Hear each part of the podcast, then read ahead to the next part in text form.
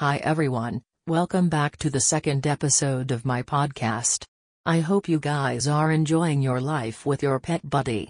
In this episode, we will discuss ESA letter for housing. Every ESA owner wants to live with their ESA anywhere. Sometimes it becomes difficult for an ESA owner to live with ESA in a rental property. There may be some strict policies like no pets allowed or paying pet charges to live with ESA. In that kind of situation, an ESA owner finds it complicated to find a property where pets are allowed. An ESA letter for housing is a solution to all these problems.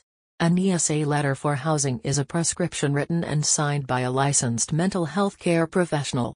It indicates that a person is facing mental health issues and an emotional support animal is a part of the treatment plan. That way, a person can claim to live with ESA in a rental property.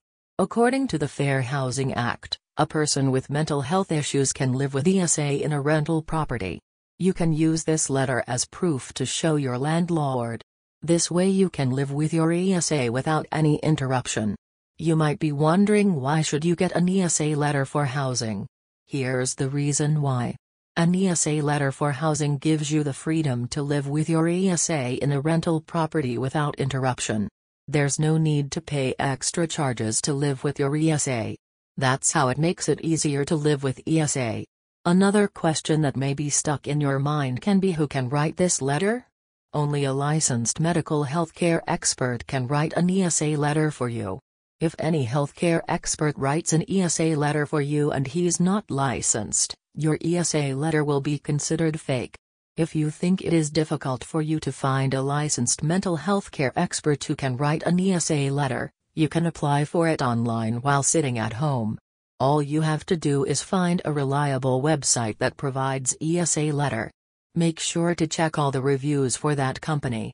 Fill up your details and wait for approval by LMHP. After approval, you will get your ESA letter via email. I hope this episode was helpful for you to understand everything related to ESA letter for housing.